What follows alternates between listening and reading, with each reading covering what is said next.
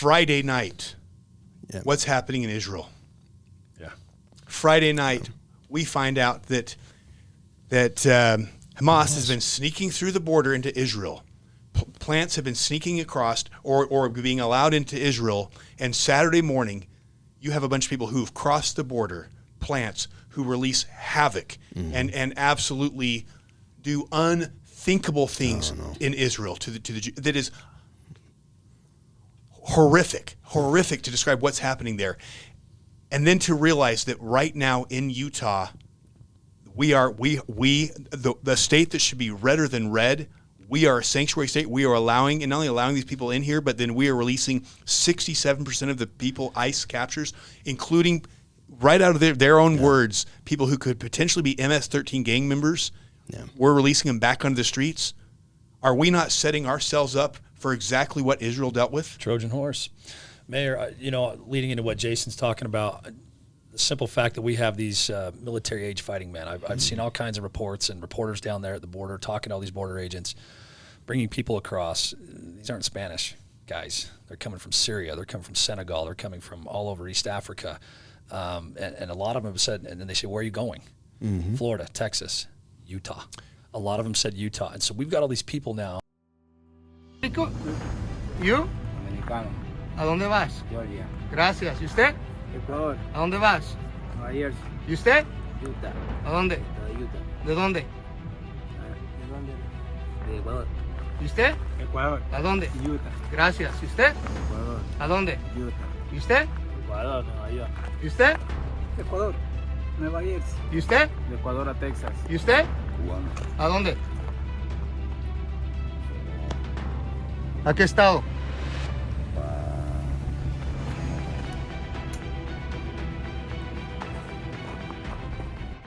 Boom! All of a sudden, all these people coming across the border saying they're coming to Utah. Well, it's uh, again Utah has an easy policy like California does, and others, and that's why. And this is a state that they're not looking at. No one's looking into, and again, the corruption in Utah runs deep. And, and that was part of the conversation I had with the ICE field director. He said that very thing. He said that the intel they've got on the ground, and is that Utah, go to Utah. They're That's- very friendly, and it's because they're not going to deport you. They don't have any policies in place that are cooperating with ICE for these long-term detentions, and so go to Utah.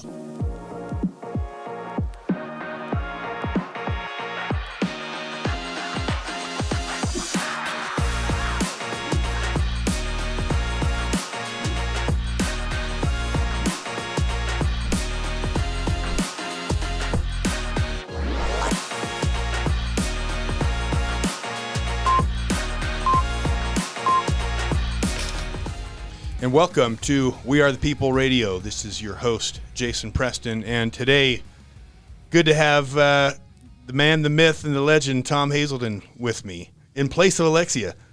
It's always good to be here. I know I'm second place to that, and as I should be. Well, we're glad to have you. He's Tom's been with us on. Uh, I mean, Tom's a regular with this, and we appreciate him because uh, if there's one of the things I respect about Tom is Tom's not afraid to stand up and uh, call people out, call out corruption, and uh, there's a lot of corruption we're finding in Utah that needs to be called out. So grateful to have you with us, Tom. And uh, we got a pretty cool episode today. Uh, This this has been a huge issue that's kind of blowing up over the weekend, hasn't it? Yes, it has.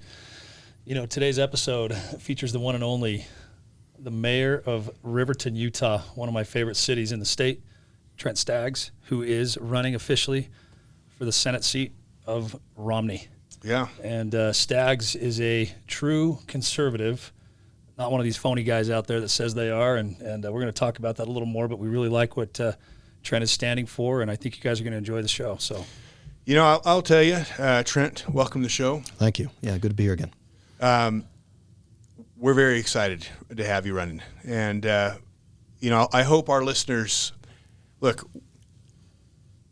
When um, when Mitt Romney stepped down, they did not have him step down without a plan, and they have someone who is basically Mitt 2.0 running in his place. And if we are going to beat Mitt 2.0, who is Brad Wilson, uh, Speaker of the House, he's- on Envision Utah. I mean, we're going to get into who he is. If we are going to beat him, it is going to take everybody who is anti-establishment, any true conservative, to rally behind Trent. Because I'll tell you what their strategy is. Every time we have uh, someone try to take on the establishment, it's it, it just chaps my hide because there's you know what their number one strategy is flood the field with conservatives, get the conservatives to water themselves down over several different candidates, and then you get the all the rhinos and all the people who are really checked out, who are just going to vote where the money is, where the big name is, they'll support the establishment candidate. And then the one chance we had, we we don't get them out because we're flooding the field. So, you know, I really hope that um, we can lead into this race with you versus Brad Wilson. And to any conservatives out there, why are you why why in the world would you try to get in the race and take Trent down when he has every major endorsement? And we're going to get into that in a minute. Because look, this he, you you've gotten in the race. Yeah. You got in early.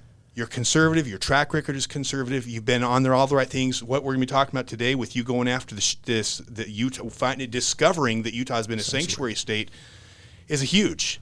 Right. And I'll tell you, you've been winning my support. And uh, so, yeah, I'm thankful to have him on here. Yeah, well, thank you. Yeah, good to be on, and and I'm in good company here. It sounds like then people that are bold and willing to act. That's typified my career, and also the ten years that I've been in elected office. And like you said, I got into this race when Romney was still there. I was the only right. one, the only one bold enough to take on Mitt and the establishment. And you're absolutely right that the establishment has a successor all lined up. Yep. They want to put money behind. You know, Brad Wilson's already raised three million dollars. He's got the who's who of the establishment there behind him, and uh, we got to make sure that that doesn't uh, that doesn't happen. And it seems most of Mitt's donors are going boom right to Brad Wilson. Yeah, yeah, that was what what it looks like when you look at the filings um, and, and the the fundraise events and everything else that's going on. was gonna say, That's my understanding is that, that a lot of the donors have uh, donated heavily right up front, and their uh, their maximum to uh, to Brad Wilson here. And, and you're right. Why, if you're a conservative in this race, if you want to jump in, why would you split that vote and let someone that's not a true conservative take over? And that's what they do. And, that, and, that, and that's why we've got to stop that. This episode is brought to us by Silverhawk Enterprises. And I just want to give a shout out to you, Tom. Thank you for your support. Thank you for fighting with us.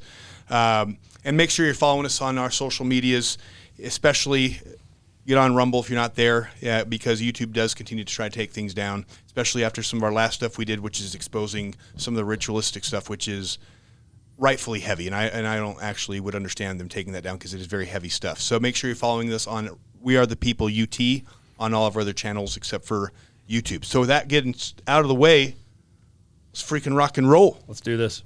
All right, so Tom, what's your uh, what do we got here? What do we want to hear from? Uh, I mean, I kind of just want to hear. I want to hear your story. Like, how did all the because this because it, you kind of gone.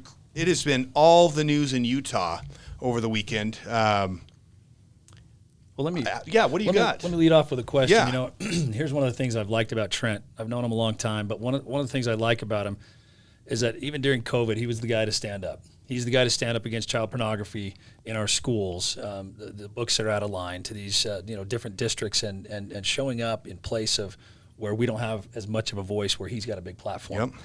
But the thing that's been interesting is this last week with uh, ICE, border enforcement, um, sanctuary states, things like that.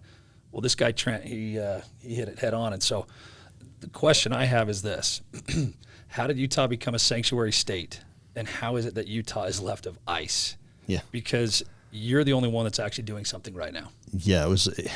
I tell you, it was shocking to me. So the story, and yeah, this just came out. I had a meeting last Tuesday, um, so October third, with the field office director of ICE, and ICE. The, the Salt Lake City field office encompasses Montana, Idaho, Utah, Nevada. So those four states.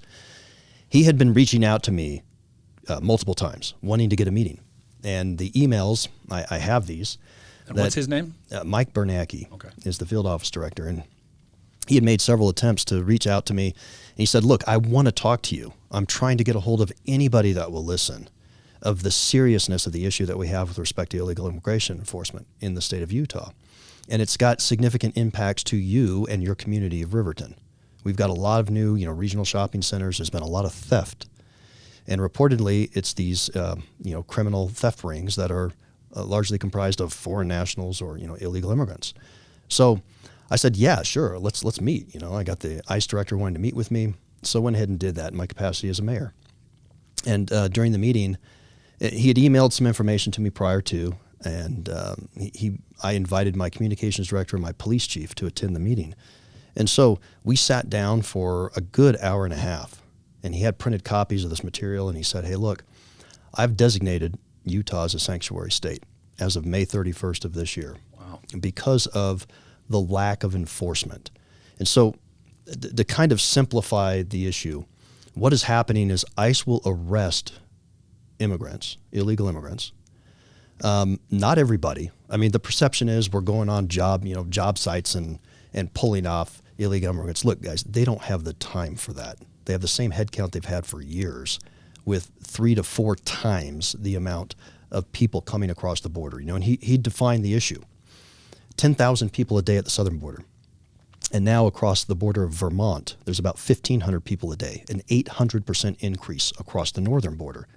So we're, we've been invaded. He said, five and a half million that we know of, about a million and a half gotaways. So there's seven million people just in the Biden administration that's come through our porous borders. And that's that's over twice the population of the state of Utah. Jeez. I mean, people need to understand the context of this. It's an invasion. it really is. Um, and so, those numbers aside, what I was interested in were the numbers in Utah. And he said, We've got over 100,000 active cases that we're working right now. Um, and he put in this memo that designated Utah as a sanctuary state. Um, that just in a six month period, for example, they had they had arrested about four thousand people, and so these people are arrested and they want to be detained in a local detention center, usually a county jail, right? That they'll have an agreement with, um, if they have an agreement with them and they don't have any long-term agreements in Utah because and he admitted ICE is very difficult to work with. They've got 16 different agencies that can come in and audit at a moment's notice. So I understand the concerns on the part of local sheriffs, um, and uh, but but just the sheer number of these people that are being arrested that aren't detained long term that go back out into the general population, and then commit crimes. A big percentage of them do, and the the stat that just floored me was when he said, Trent, there are one to two sexual assaults a day being committed by illegal immigrants in the state of Utah. in, in Utah. in Utah. Every day, one to two are being released. And these are the ones we know about because they've actually done time. So once served, then ICE is called to pick them up and deport them. And I was just blown away by these numbers and the criminality and the theft. And so I said, um, Have you talked to the governor? Have you talked to Governor Cox? He said, Yes, I have. I said, Well, what did he say? And he said, Well, we want to be considered viewed as a welcoming state. That's what Governor Cox said. That's what I'm told was said, that they just want to be viewed as a welcoming state. And I thought, wow. And so, knowing all this, it weighed on me for about two days. And I said, you know, back to your point, Tom, I've got a platform, right? He came and met with me in my capacity as a mayor and highlighted all these issues that we have that impact my community and the rest of the state. And that last point about the sexual assaults, I, I couldn't be silent anymore. I said, you know what? I'm putting out a statement um, because we need we need change. We've got to have something happen. Um, we've got to have the state step up and offer solutions like other states have done, like Texas and Florida and other red states. They have stood up. My understanding is and help provide additional, um, you know, monetary support, shield counties and county jails and local authorities from from litigation. And so why can't our state do that? And so it was with that intent that I put out a statement and said, "Hey, I called on specifically Governor Cox, uh, President Adams, the the Senate President, and also the Speaker, Brad Wilson, and said, I'm, I'm imploring you guys to do something." Right. uh, as a mayor, I really can't do much other than use my platform, make people aware of this issue. But we need at this point, because of the utter failing, it is the utter failing of the federal government. I mean, make no question about it. This is a federal issue, a complete failure. But the state has to act as a backstop. No, this you, we have our We- we have to. the state is a is a is a sovereign entity. It has to protect its its its citizens as number well. one number one duty of government. And so for us to to just say, well, this is a federal issue, we got to put our head in the sand. Yeah, there's a federal issue. We could if if, if they're going to keep the borders open, what, what we're not going to do anything if, if all the illegals come into our state. We're, we're going to. It's not our fault. They're coming in here. So the only the only detention option that uh, ICE has in the state of Utah is in uh, Salt Lake City, the Salt Lake County Jail, and they only allow a 72 hour hold. And so i- i- these Compared are to what? compared to what's going on in other states. Like Yeah. why you why are they so upset about what's happening in Utah? let- help our listeners Yeah. understand why Utah, why they're putting up a fuss here versus uh, other states. Well, it's it it's about a 700 page agreement that the federal government asked to be signed by these local you know jails and, and sheriffs. Um, onerous requirements. I mean, it's ridiculous. The the number of agencies that can come in and audit. They request you know that the, that ICE detainees have their own barber shop and soaps and everything. I mean, it's just insane, right? Congress needs to take action there. That's one thing I want to do immediately is lower that hurdle so that more local jails and detention centers can work to detain um, ICE uh, ICE captures, like individuals that are being captured by immigrations and custom enforcement. Because if if an illegal immigrant, you know, whether they're a citizen here or a legal immigrant, if you commit a crime and you're convicted, you go do time, right? So even if you're illegal, you're not considered. You're considered then part of the general jail population, and these onerous rules don't apply.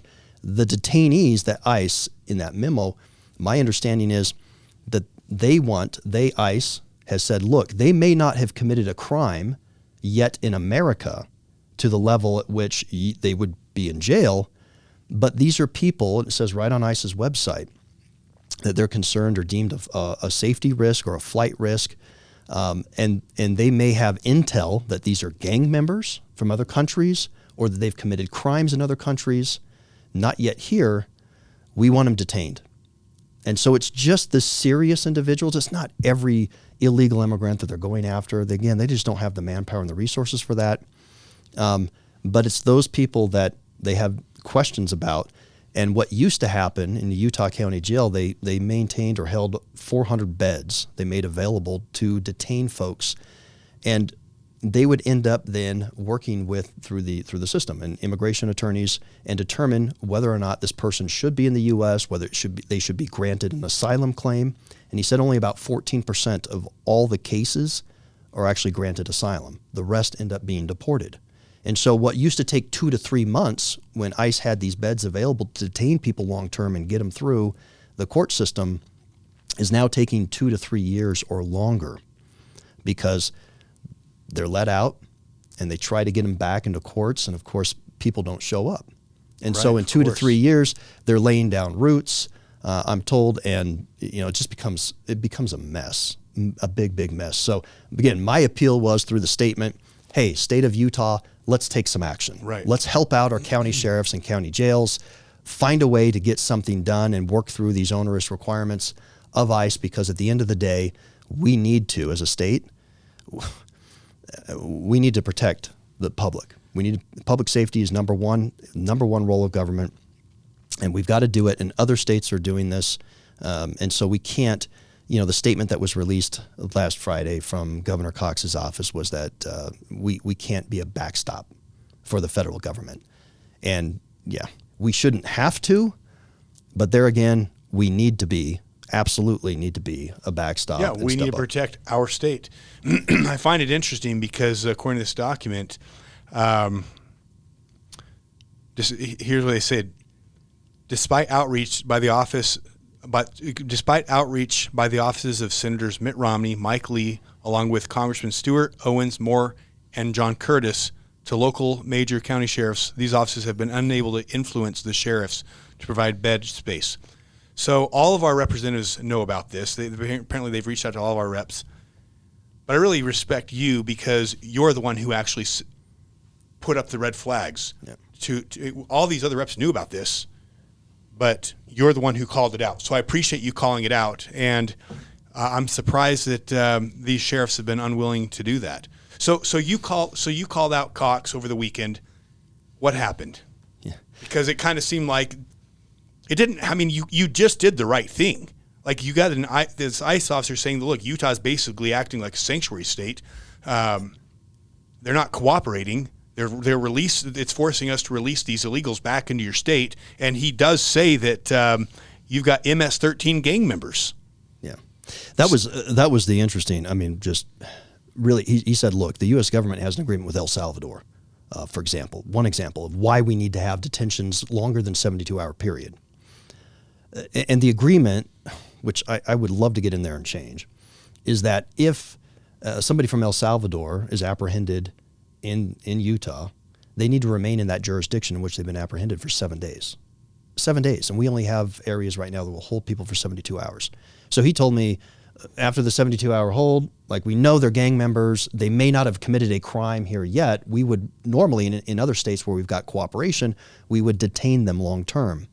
Here we need to let them back out in the general population. Sometimes we'll slap an So- ankle. so they- so they sometimes we'll slap an ankle bracelet on them, and we hope that you know we can still track them. So, so they catch someone who who could be an S, MS-13 gang member. They want to hold them over, hold them. They need a place to hold them and keep them until they can get them through the court process and get them deported. And in Utah, the, it's seems like it's the sheriffs that are saying, no, we're not going to hold them, and it's being forced for. Is, is it is it what percentage are being released? Well, it, it, it says in his memo about two thirds of uh, of arrests, uh, mind if I ICE. ICE arrests. Yeah, are- read that to us. What is what do you got? So this was the uh, memorandum, May 31st, 2023, from uh, Michael Bernacke, the field office director that you were talking about. So it says in fiscal year 23, so from October 1st of 22 to April 30th of 23, Salt Lake City field office arrested 42, 4,216 foreign nationals, of which only 33% or 1,396 were detained by ICE, and 67% were released from ICE custody. 67%. Sixty-seven percent. Uh, That's in your backyard. Yeah, and then uh, non non detention policies stemming from local sheriff's office directly resulted in this exceptional number of foreign nationals being re- uh, released back into the community to reside alongside Utah residents. And you know, one of the things that, that that we were talking about is that the thing that bothers me is that with what Trent has done with some of these endorsements, he's picked up the FOP. And uh, there were some people that I'll let you speak on, Trent, that uh, kind of came out and attacked you. Some some uh, um, high-ranking members, I guess, in our societal nature here in Utah, that said, "Hey, Trent, you know these are you, you've come out and attacked the uh, Yeah. uh, sheriff's office or things like that." So speak on that and why Yeah. why this is important for for us to understand because the layman. We don't understand what it is, and all we're doing is taking now an excerpt from what somebody else posted, and the media is blowing that up. So let, let's hear what you have to say. Yeah, it was on rather unfortunate. And I saw the Sheriff's Association come out with a statement, and it was very personal. It Yeah, attacked- why? It, it, it's a That great, was so weird. That's a great question for them. I think their lobbyist really got them spun up. Um, my statement clearly didn't mention the sheriffs. In fact, the only people I called out were state elected officials like Governor Cox and Adams and Wilson, and said, "Please do something and support the sheriffs. Do they need more money? Do they need you know uh, screening?" Uh, uh, against lawsuits and those sorts of things, and so there were ways in which the state can help out and um, you know to be called out in that way was just really really shocking to me what ended up happening to answer your question about after that so my statement came out thursday friday the very next day state leaders met with this field office director for ice and they said we can't have this designation um, he ended up rescinding it on Friday, October 6th. He issued another memo that says, We're going to rescind that. That was outdated. He just met with me on Tuesday before. It wasn't outdated then. He was stressing the seriousness of it. He asked me for help. He wanted me to introduce him to other mayors and talk about this issue there so that more local authorities could be made aware of it. Um, but suddenly, between Thursday when I issued the statement, What Friday, happened? it became outdated. I'm told that a deal was made, and if you read that memo, it looks like that. So the state has actually stepped up now. They're willing to give. because you called them out. We did and then that. They, and then not only they they go and say, okay, now we better fix this because we've been caught. Then they turn around and try to throw you under the bus, saying, "How dare you use an outdated memo?" Yeah, yeah. One day, yeah, it was outdated uh, for I guess the, the five minutes that they had the meeting, and you know made made a decision to change the end of it. You know what I find interesting about the timeline here too is you find all this out on what, what day was it? I found out on Tuesday, October Okay. third. Issued my statement on uh, on Thursday, the fifth. And and Friday night, Yeah. what's happening in Israel? Yeah. Friday night, we find out that that um, Hamas has been sneaking through the border into Israel. P- plants have been sneaking across or, or being allowed into Israel. And Saturday morning, you have a bunch of people who've crossed the border, plants who release havoc and, and absolutely do unthinkable things in Israel to the to the that is horrific, horrific to describe what's happening there. And then to realize that right now in Utah, we are we we the, the state that should be redder than red, we are a sanctuary state. We are allowing, and not only allowing these people in here, but then we are releasing 67% of the people ICE captures, including right out of their, their own words, people who could potentially be MS 13 gang members. We're releasing them back onto the streets. Are we not setting ourselves up for exactly what Israel dealt with? Trojan horse. Mayor, you know, leading into what Jason's talking about, the simple fact that we have these uh, military age fighting men. I've, I've seen all kinds of reports and reporters down there at the border talking to all these border agents, bringing people across. These aren't Spanish guys. They're coming from Syria. They're coming from Senegal. They're coming from all over East Africa. Um, and, and a lot of them have said, and then they say, Where are you going? Florida, Texas, Utah. A lot of them said Utah. And so we've got all these people now.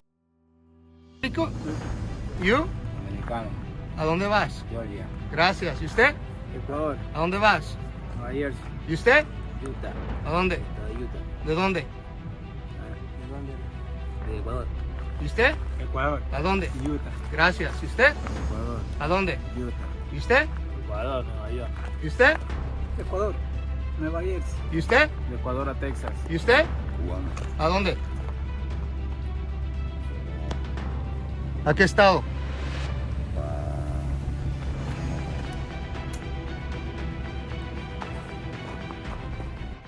Boom! All of a sudden, all these people coming across the border saying they're coming to Utah. Well, it's uh, again, Utah has an easy policy like California does, and others, and that's why. And this is a state that they're not looking at. No one's looking into, and again, the corruption in Utah runs deep. And, and that was part of the conversation I had with the ICE field director. He said that very thing. He said that the intel they've got on the ground, and is that Utah, go to Utah. They're That's- very friendly, and it's because they're not going to deport you. They don't have any policies in place that are cooperating with ICE for these long-term detentions, and so go to Utah. That's So, so you're telling me these middle-aged men, who who who mili- let's excuse excuse me, these military-age men, are being told go to Utah. They will not deport you. yeah, that was That's what he told you. he he told me, and I'm not sure on the age of the people, but you know, just in in all of the um, kind of what countries countries of origin, we know that we've had what well over a hundred you know people co- come people from across the China. from There's people a from hundred different countries. But yes, that was generally the the statement is go to Utah. It's um, it's a great place, and they're not they just the, the, the, the risk of deportation is very low. If the field director is bringing that up to you in a in a conversation and is talking about this in a memo, isn't that a much bigger issue than I think that we think it is? I mean, this is probably large, and that, like Jason said, what what happened in Israel or what's happening in Israel, these men were across the border, doing who knows what at the time, setting up operations, and the United States is primed for something like this because we have such a lack of, uh, honestly, accountability, caring, and, and really it's complacency, and and people are they're, they're funding this.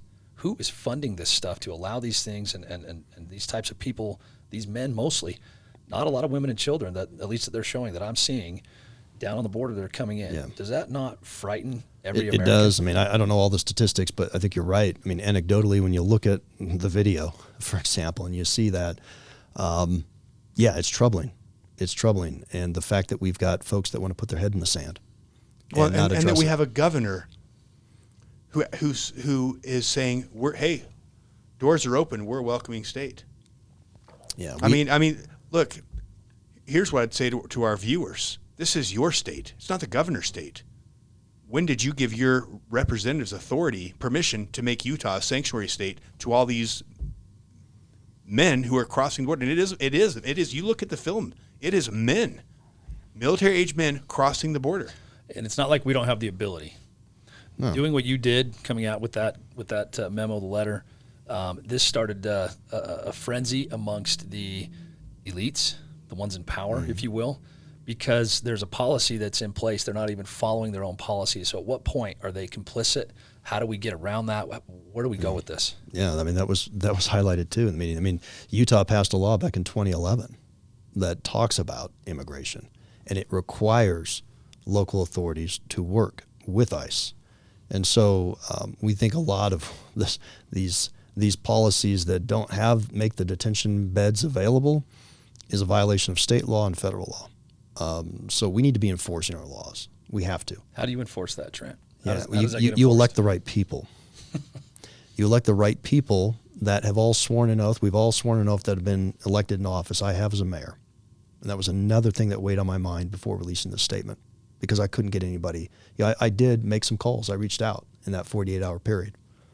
Um, have you heard about this? You know, it was to various people. I don't want to out anybody, but yeah, yeah, we know about this. And this is what he said. The governor said, "Is that did is that what happened?" Yeah, yeah. Oh wow. Okay. Well, you know, we need to. I, swore an oath. Getting back to that, there was another thing that weighed on my mind to uh, obey, support, and defend the Constitution of the United States and the Constitution of the state of Utah. Every elected office, officer in the state has made that oath. As a mayor, how, what authority do you have with your city and your police department with this type of an issue? Yeah. Well, I, as the mayor, I am the chief executive officer, but also the chief law enforcement officer for Riverton. So I hire a police chief. You know, I appoint one. My council confirms that appointment, and really helps oversee that all the laws are in, enforced in our community. And so when our police department identifies those that you know are committing crimes that are not here legally, um, they go and work with county jails and with ICE uh, to follow to follow a process that you know isn't ultimately right now isn't uh, many folks aren't being detained. So it's not the cities that are the problem right now. It looks like it's uh, enforcement at a different level entirely. Well, I mean, it's, it sounds like it's a, a, to a large degree his his his beef was with the sheriff's office. Yeah. And, and I know you didn't want to call it the sheriff's, and you didn't call it the sheriff's. Oh, am I reading that right though? That's what the memo says. And, and I did make some calls, you know, to folks that uh, understood the issue, and even the ICE director indicated it's it's very onerous to work with ICE, and so I get that, and that's why I made the appeal to the state, a layer up, if you will, to say, hey, help them out. Don't put all the onus, don't put all the burden on the county sheriffs and the county jails. Do they need do they need additional funding? I mean, we just had billion dollar surpluses here in this state. Um, let's let's help them out. Let's do what we can. So you're running against uh, Brad Wilson. Mm-hmm. Where does where's Brad Wilson on all this? I mean, because he's he's the Speaker of the House. I mean, he, he Yes. obviously knows what's going on here. Yeah, and has been since uh, what 2019. So, I think he's well aware of the issue. I think that's part of the problem. Why I was called out and I was attacked. Um, why they reverse course so much. They know that this can't stand. Uh, I think many people are culpable. See, this stuff stands when nobody knows, Mm-hmm. when it stays out of the public's eye. This is where I have a problem. And you mentioned earlier, uh, what kind of what kind of Republican were you saying we got a problem with? We have a problem in this state and in this country in electing what I call counterfeit conservatives. Counter. I, I love that. I hadn't heard that term, and you brought that up earlier today. And I think that's what Utah. I think it's a great term for a lot of our politicians in Utah, and I'll I'll call them that because, you know, and this is why I'm. I really am supportive of, of, of you running and, and really would want and am willing to fight to get you in office. We need, I mean, because every single one of our our federal reps knew about this not one single person decided to make to make it to bring it to the public. And last time we met, the first time we had you on the show, we were actually the three of us together. And one of the things, Tom, you said that that struck out to me is, you said we need what, a watchman. on the Watchman town. on the tower. That is exactly Back in DC. Is that not exactly what? You, wh- why could Because what else can you do for the state? look he? You you've already you've done that. How many people knew about this? Cox, Brad Wilson. Um, we can go down the list. Every one of our federal reps. Not one of them was willing to bring it to public attention because did you not get called out after doing it? Yeah, yeah, I did. I, Good. and I don't know about the federal reps. I think I think some of them were trying to work on the the, the, the laws that Congress has enacted that make But it they so knew about it. onerous that ICE I'll work call them these out. jails. But They clearly, he says right here, they knew, And and the and, co- they may have tried to work directly with sheriffs, but nothing. But when they know this is still happening, where was where was their courage? And maybe it's because they don't want to upset the establishment apple cart. Yeah, and that's the question. Yeah, why is it that you have to do this? Uh, someone that's, uh, you know, a mayor in uh, in the city here of, of, of Riverton. Why do you have to call this out when there are others that have a different platform that can be a higher watchman? Why is it? Why is it that Trent Staggs has to have that? And then why are, why is so-called conservatives calling you out? Like I don't understand why did Greg Hughes call you out? Well, that's a great question for Greg Hughes. I think, you know, Greg Hughes is the lobbyist for the Sheriff's Association. Um, Greg Hughes was talked to, I know directly by somebody who um, explained again the statement. It didn't call out the sheriffs uh, because Greg had called this person and said, "Yeah, I'm I'm, I'm going to make a, a statement. We're going to lay it all on the line." And he said, "Why would you do that? Nothing's been called out." So why he felt the need to go ahead and and uh, you know get get this association really agitated about this issue, I Right. I, I don't know, but I think you know it just reminds me of there's it's one big club, and, and Utah is such a big political club, and they, and they all protect their own. And again, my hats off to you for having the courage to stand up because I'm telling you, I think there's a lot of people out there that are looking for someone. This is why people elected President Trump. Why Yeah, people like I Ron agree. DeSantis. They're they're tired of, of the status quo. They're tired of people who are trying to just, protect their backs, protect the backs of all the other establishment players. We like Trump because Trump came out and he came out to stand up to the establishment. And obviously, they've just tried to destroy him over it. And I think we have so many of these counterfeit pol- conservatives that are more concerned with staying in power and, and, and having the support of the, of, of the big club than standing for truth. I agree. You know, Trent, I think it's uh, it's very telling what you're doing here, and, and, and you can do all the same things that, that Trump is doing without the mean tweet. okay, More, much more I mean, I polished. could- I could much use more a few of those, polished. we Trent- need, we Trent's need more. polished, and uh, he understands the issues, um, the way that he can articulate things and bring bring the attention to items that are very very important in our everyday living. I mean, guys, this is something that's uh, that's building and building, and this is eventually those chickens are going to come home to roost. We're all going to have a problem if somebody doesn't stand up and say, "Hey, you know, where's where, where's the Paul Revere?" Well, thank you. No, I appreciate that, and and, and uh, the support, both of you. It's huge, and you're using your platform here to to make people aware of it. That we have to. We've got to rally around true conservatives, folks that are going to stand up. That's what this election is about. To me, this election for the Senate seat is about who has the courage to finally go back there and stand up against the club. Stand up against the establishment and finally work for the American people. Because the ruling elite thing, this isn't working. We're $33 trillion in debt. We've got hundreds of federal agencies making 100,000 pages of rules every year that we all have to live under that they're not accountable to. It's just, it, it's, it's horrible. We need, we, we, we just need a huge change. And we're, the only way we're going to get it is with folks that actually have the courage, that have demonstrated the ability to stand up to the establishment. Trent, I'm going to correct you on one point there. It's working for them. It's not working for Yeah. the people. Yeah, and that's not working for that's the who people. And that's who our elected officials work for is the people. It's actually working for them because that's what they're trying to do is separate this into the uh, uh, have and have nots. And it's Or it feels like the elite versus the regular people. correct. Yeah. But great point.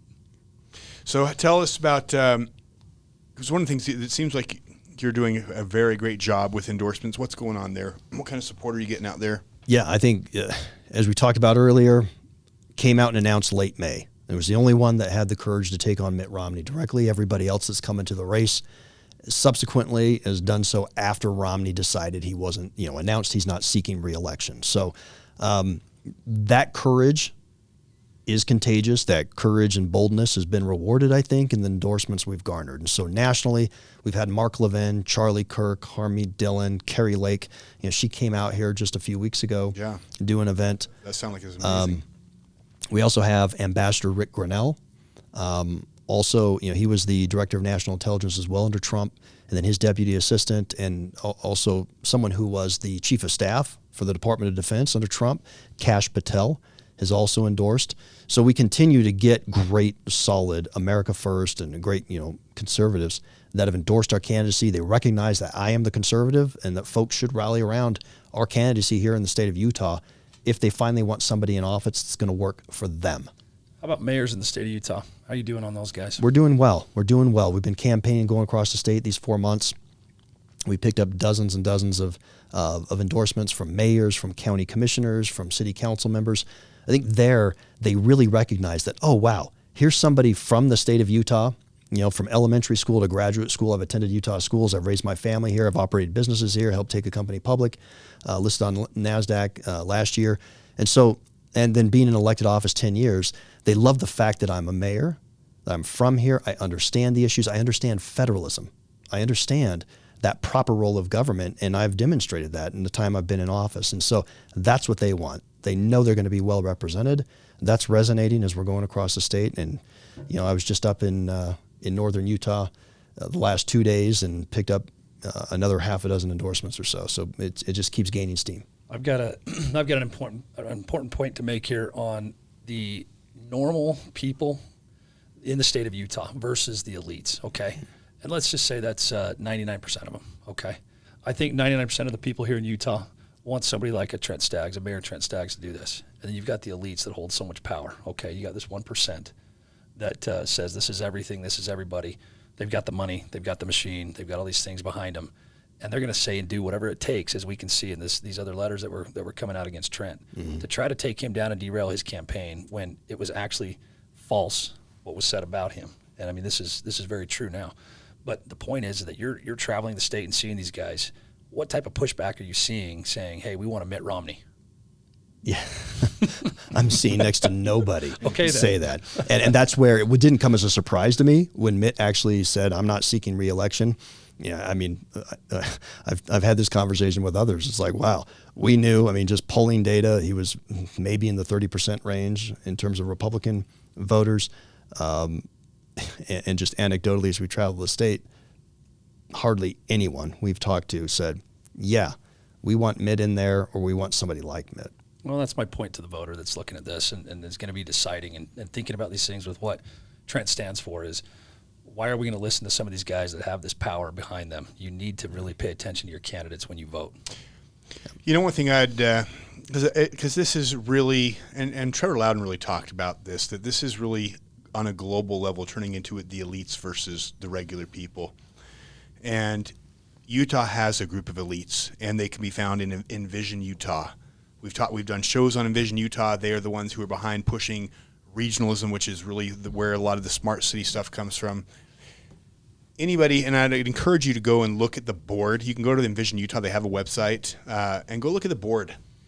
And one of the names you're going to see right there at the top of the board, along with several of these governors, Cox is involved with that, is Brad Wilson, Speaker of the House. I mean, you don't get more entrenched in Utah's establishment than than Brad Wilson, and I just hope people can see who he is because you've got these so-called conservatives trying to push, you know, promote him, um, and it's like, how can you be calling this guy a conservative? I mean, you look just look at, I mean, who he is. I mean, it, this guy is not a conservative. He is Mitt 2.0, and I'll tell you, I'm actually more concerned about him than Mitt. Do you know why? Because Mitt, you know what you've got. Mitt is no longer a wolf in sheep's clothing. People know who Mitt is, and they're watching him. They're they they want him out there. They're they are they're trying. They will shut him down.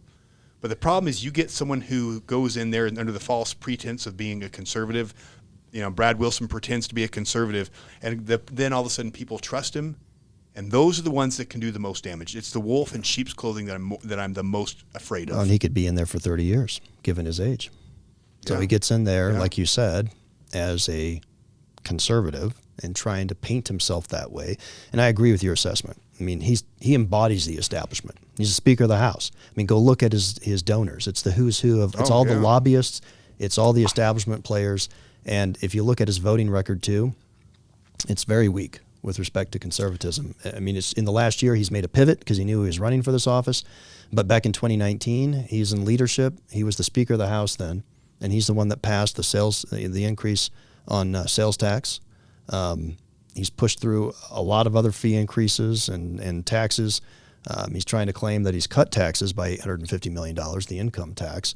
But if you take into account the increase in motor motor vehicle res- registrations, um, the state levy portion of property tax for education that it increased, I mean, net net, you're maybe a wash.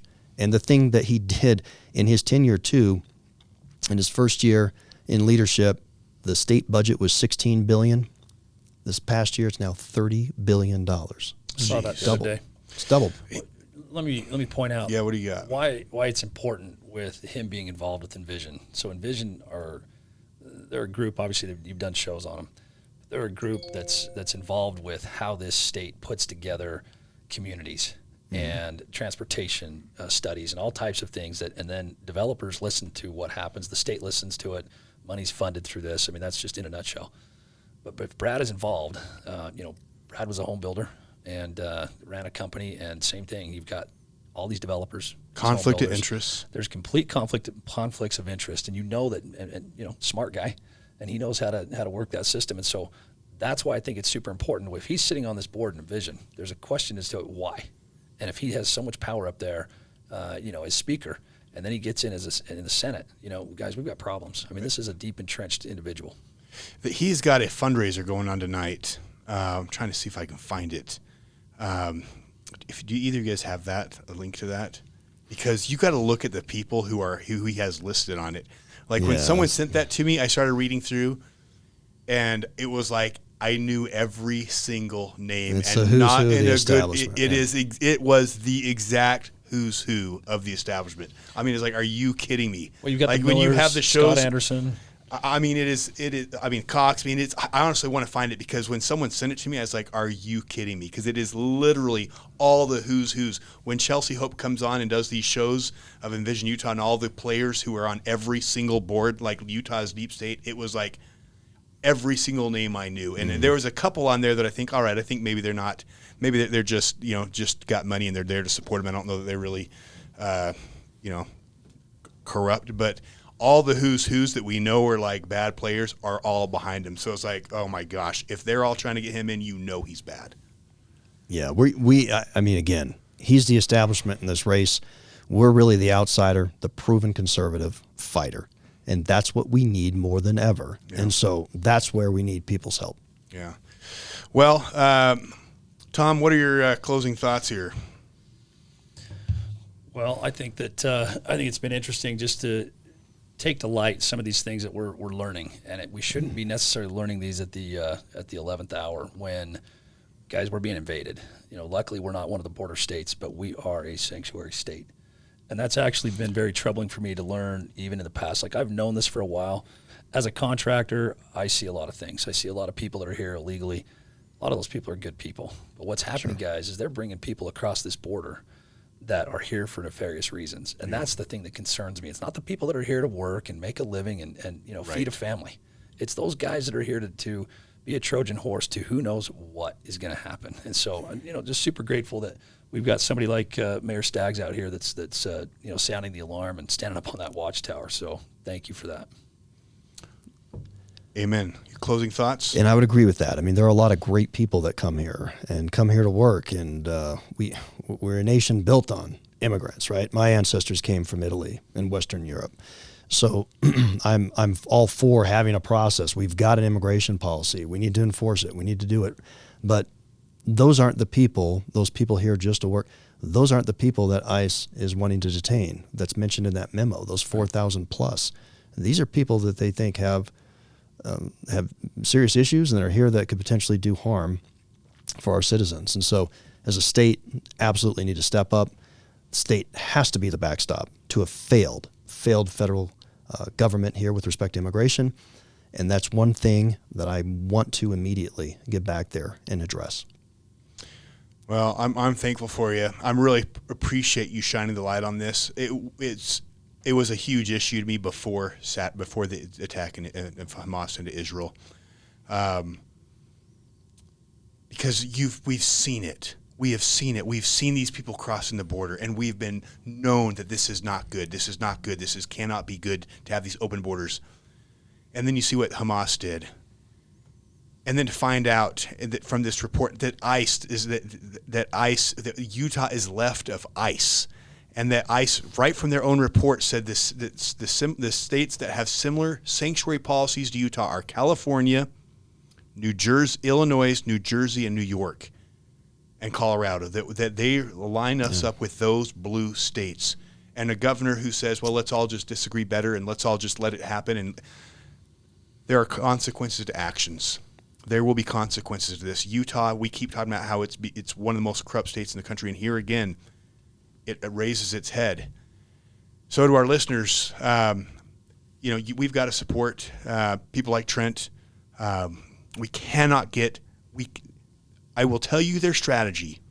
They will prompt people to run against him, conservatives, to split our vote, so that that so that it is a bunch of conservatives and then one big money player, Brad Wilson, who they get in. We cannot allow them to divide us. And with this, as far as the sanctuary state, call the governor, call your reps, call your sheriffs, tell tell them to support ICE. Tell them to support, stand up and support our borders. Uh, releasing 67% of the people ICE are catching right back into our state. ICE has been screaming forever for attention, for someone, to, and finally he, they have one person willing to stand up. So, And that's one thing I do want to say again. I've been called out that I, I'm supporting the Biden administration because I want to enforce immigration law and actually not be left of ICE. Are you kidding Yeah. me? This is a complete failure of the Biden administration. They've been horrible, and I've been calling that out from day one, the first day I announced my candidacy. We have not been shy to call out Biden on this. It's been horrible. But again, we cannot put our head in the sands. Uh, we have to we have to be the backstop. If the federal government has completely failed us as they have, then we've got to do something, and uh, that's something the state and the states recognize that, and, and that's the meeting, the outcome of the meeting Friday that they just had, where that designation was rescinded, and the memo from May was outdated. It said 'Cause of you. because they made a deal. They've done something to finally address this issue. And so, in that respect, I'm glad that we rang the alarm, that we stood there on the tower, let people know about this so we can actually effectuate change. Well, they've been giving you hell for it, and uh, they will continue to. And so, you know, those of you who, who are tired of the Utah establishment and tired of the establishment in general, let's get behind Trent. Uh, Tom, you're a freaking rock star. Thank you for being on today. And uh, folks, thank you for for thank you for you know sharing the videos. Thank you for watching. Thank you for liking and and uh, subscribing. We've been getting a lot of great support, and, and it's because of you guys.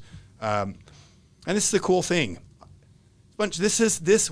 Here's the way we win not politicians, not establishment, not presidents, regular people like the three of us just standing up in despite our weaknesses and just getting in the fight and doing what we can. And that's what each of you can do. And, and I'm going to tell you, we're going to win. And it only comes down to what our role is going to be in that fight. So God bless you all. God bless Utah. Let's freaking go.